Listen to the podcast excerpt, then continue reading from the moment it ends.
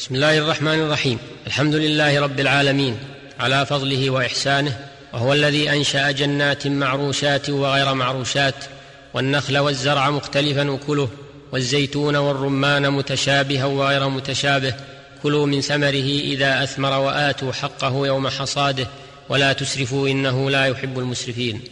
وصلى الله وسلم على نبينا محمد وعلى آله وصحابته التابعين لهم بإحسان إلى يوم الدين. أيها المستمعون الكرام السلام عليكم ورحمة الله وبركاته. نواصل الحديث معكم عن أحكام الزكاة ونخص في حلقتنا هذه موضوع زكاة الحبوب والثمار وما في حكمهما من العسل والمعدن والركاز.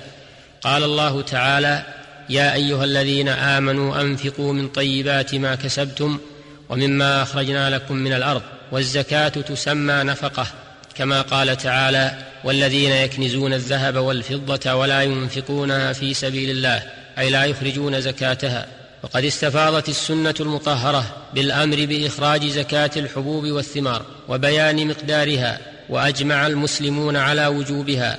فتجب في البر والشعير والتمر والزبيب وسائر الحبوب تجب الزكاة في الحبوب كلها كالحنطة والشعير والأرز والدخن وسائر الحبوب.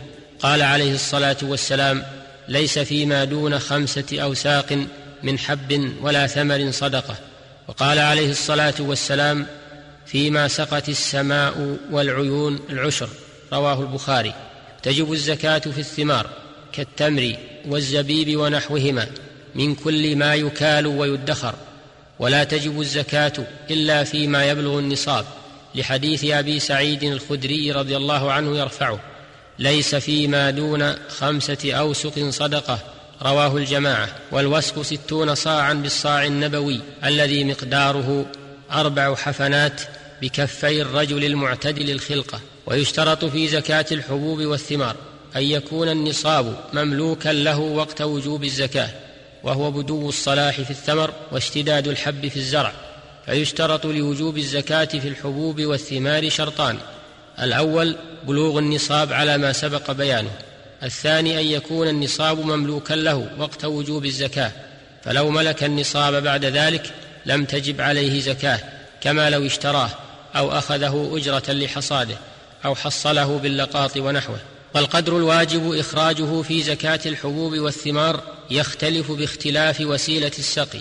فما سقي بلا مؤونة من السيول والسيوح وما شرب بعروقه كالبعل يجب فيه العشر لما في الصحيح من حديث ابن عمر فيما سقت السماء والعيون أو كان عثريا العشر ولمسلم عن جابر فيما سقت الأنهار والغيم العشر ويجب فيما سقي بمؤونة من الآبار وغيرها نصف العشر لقوله صلى الله عليه وسلم في حديث ابن عمر وما سقي بالنضح نصف العشر رواه البخاري والنضح السقي بالسواني ولمسلم عن جابر وفيما سقي بالسانية نصف العشر ووقت وجوب الزكاة في الحبوب حين حين تشتد وفي الثمر حين يبدو صلاحها بأن تحمار أو تصفار. فلو باعه بعد ذلك وجبت زكاته عليه لا على المشتري ويلزم إخراج الحب مصفا أي منقا من التبن والقشر ويعتبر إخراج الثمر يابسا لأن النبي صلى الله عليه وسلم أمر بخرص العنب زبيبا. وتؤخذ زكاته زبيبا كما تؤخذ زكاة زكاة النخل ثمرا كما تؤخذ زكاة النخل تمرا ولا يسمى زبيبا وتمرا إلا اليابس. وتجب الزكاة في العسل إذا أخذه من ملكه أو أخذه من الموات كرؤوس الجبال وبلغ ما أخذه نصابا. ونصاب العسل ثلاثون صاعا بالصاع النبوي ومقدار ما يجب فيه هو العشر. وتجب الزكاة في المعدن. لقوله تعالى أنفقوا من طيبات ما كسبتم ومما أخرجنا لكم من الأرض والمعدن هو المكان الذي عدن فيه شيء من جواهر الأرض فهو مستفاد من الأرض فوجبت فيه الزكاة كالحبوب والثمار فإن كان المعدن ذهبا أو فضة ففيه ربع العشر إذا بلغ نصابا فأكثر وإن كان غيرهما كالكحل والزرنيخ والكبريت والملح والنفط فيجب فيه ربع عشر قيمته إن بلغت قيمته نصابا فأكثر من الذهب أو الفضة. وتجب الزكاة في الركاز وهو ما وجد مدفونا من أموال الكفار من أهل الجاهلية سمي ركازا لأنه غيب في الأرض كما تقول ركزت الرمح ويجب فيه الخمس في قليله وكثيره لقوله صلى الله عليه وسلم وفي الركاز الخمس. متفق عليه. ويعرف كونه من أموال الكفار من أهل الجاهلية بوجود علامة الكفار عليه أو على بعضه بأن يوجد عليه أسماء ملوكهم أو عليه رسم شيء من صلبانهم. فإذا أخرج خمسه فباقيه يكون لواجده. وإن وجد على المال المدفون أو على بعضه علامة المسلمين أو لم يوجد عليه علامة أصلا فحكمه حكم اللقطة.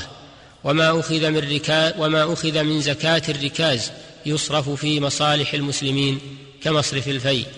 أيها المستمع الكريم مما سبق يتبين لنا أن الخارج من الأرض أنواع هي اولا الحبوب والثمار ثانيا المعادن على اختلافها ثالثا العسل رابعا الركاز وكل هذه الأنواع داخلة في قوله تعالى يا أيها الذين آمنوا أنفقوا من طيبات ما كسبتم ومما أخرجنا لكم من الأرض. وفي قوله تعالى وآتوا حقه يوم حصاده. وأن الزكاة إنما تجب فيما يكال ويدخر من الحبوب والثمار. فما لا يكال ولا يدخر منها لا تجب فيه الزكاة. كالجوز والتفاح والخوخ والسفرجل والرمان ولا في سائر الخضروات والبقول كالفجل والثوم والبصل والجزر والبطيخ والقثاء والخيار والباذنجان ونحوها. لحديث علي رضي الله عنه مرفوعا ليس في الخضراوات صدقة. رواه الدار قطني. ولأن الرسول صلى الله عليه وسلم قال ليس فيما دون خمسة أوسق صدقة. فاعتبر الكيل لما تجب فيه الزكاة.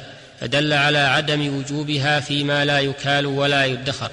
ولتركه صلى الله عليه وسلم هو وخلفاؤه أخذ الزكاة منها وهي تزرع بجوارهم فلا تؤدى زكاتها إليهم ففيه دليل على عدم وجوب الزكاة فيها فترك أخذ الزكاة منها هو السنة المتبعة. قال الإمام أحمد ما كان مثل الخيار والقثاء والبصل والرياحين فليس فيه زكاة إلا أن يباع ويحول على ثمنه الحول أيها المستمعون أستودعكم الله وإلى الحلقة القادمة بإذن الله. السلام عليكم ورحمة الله وبركاته. وصلى الله وسلم على نبينا محمد وعلى آله وصحبه والحمد لله رب العالمين.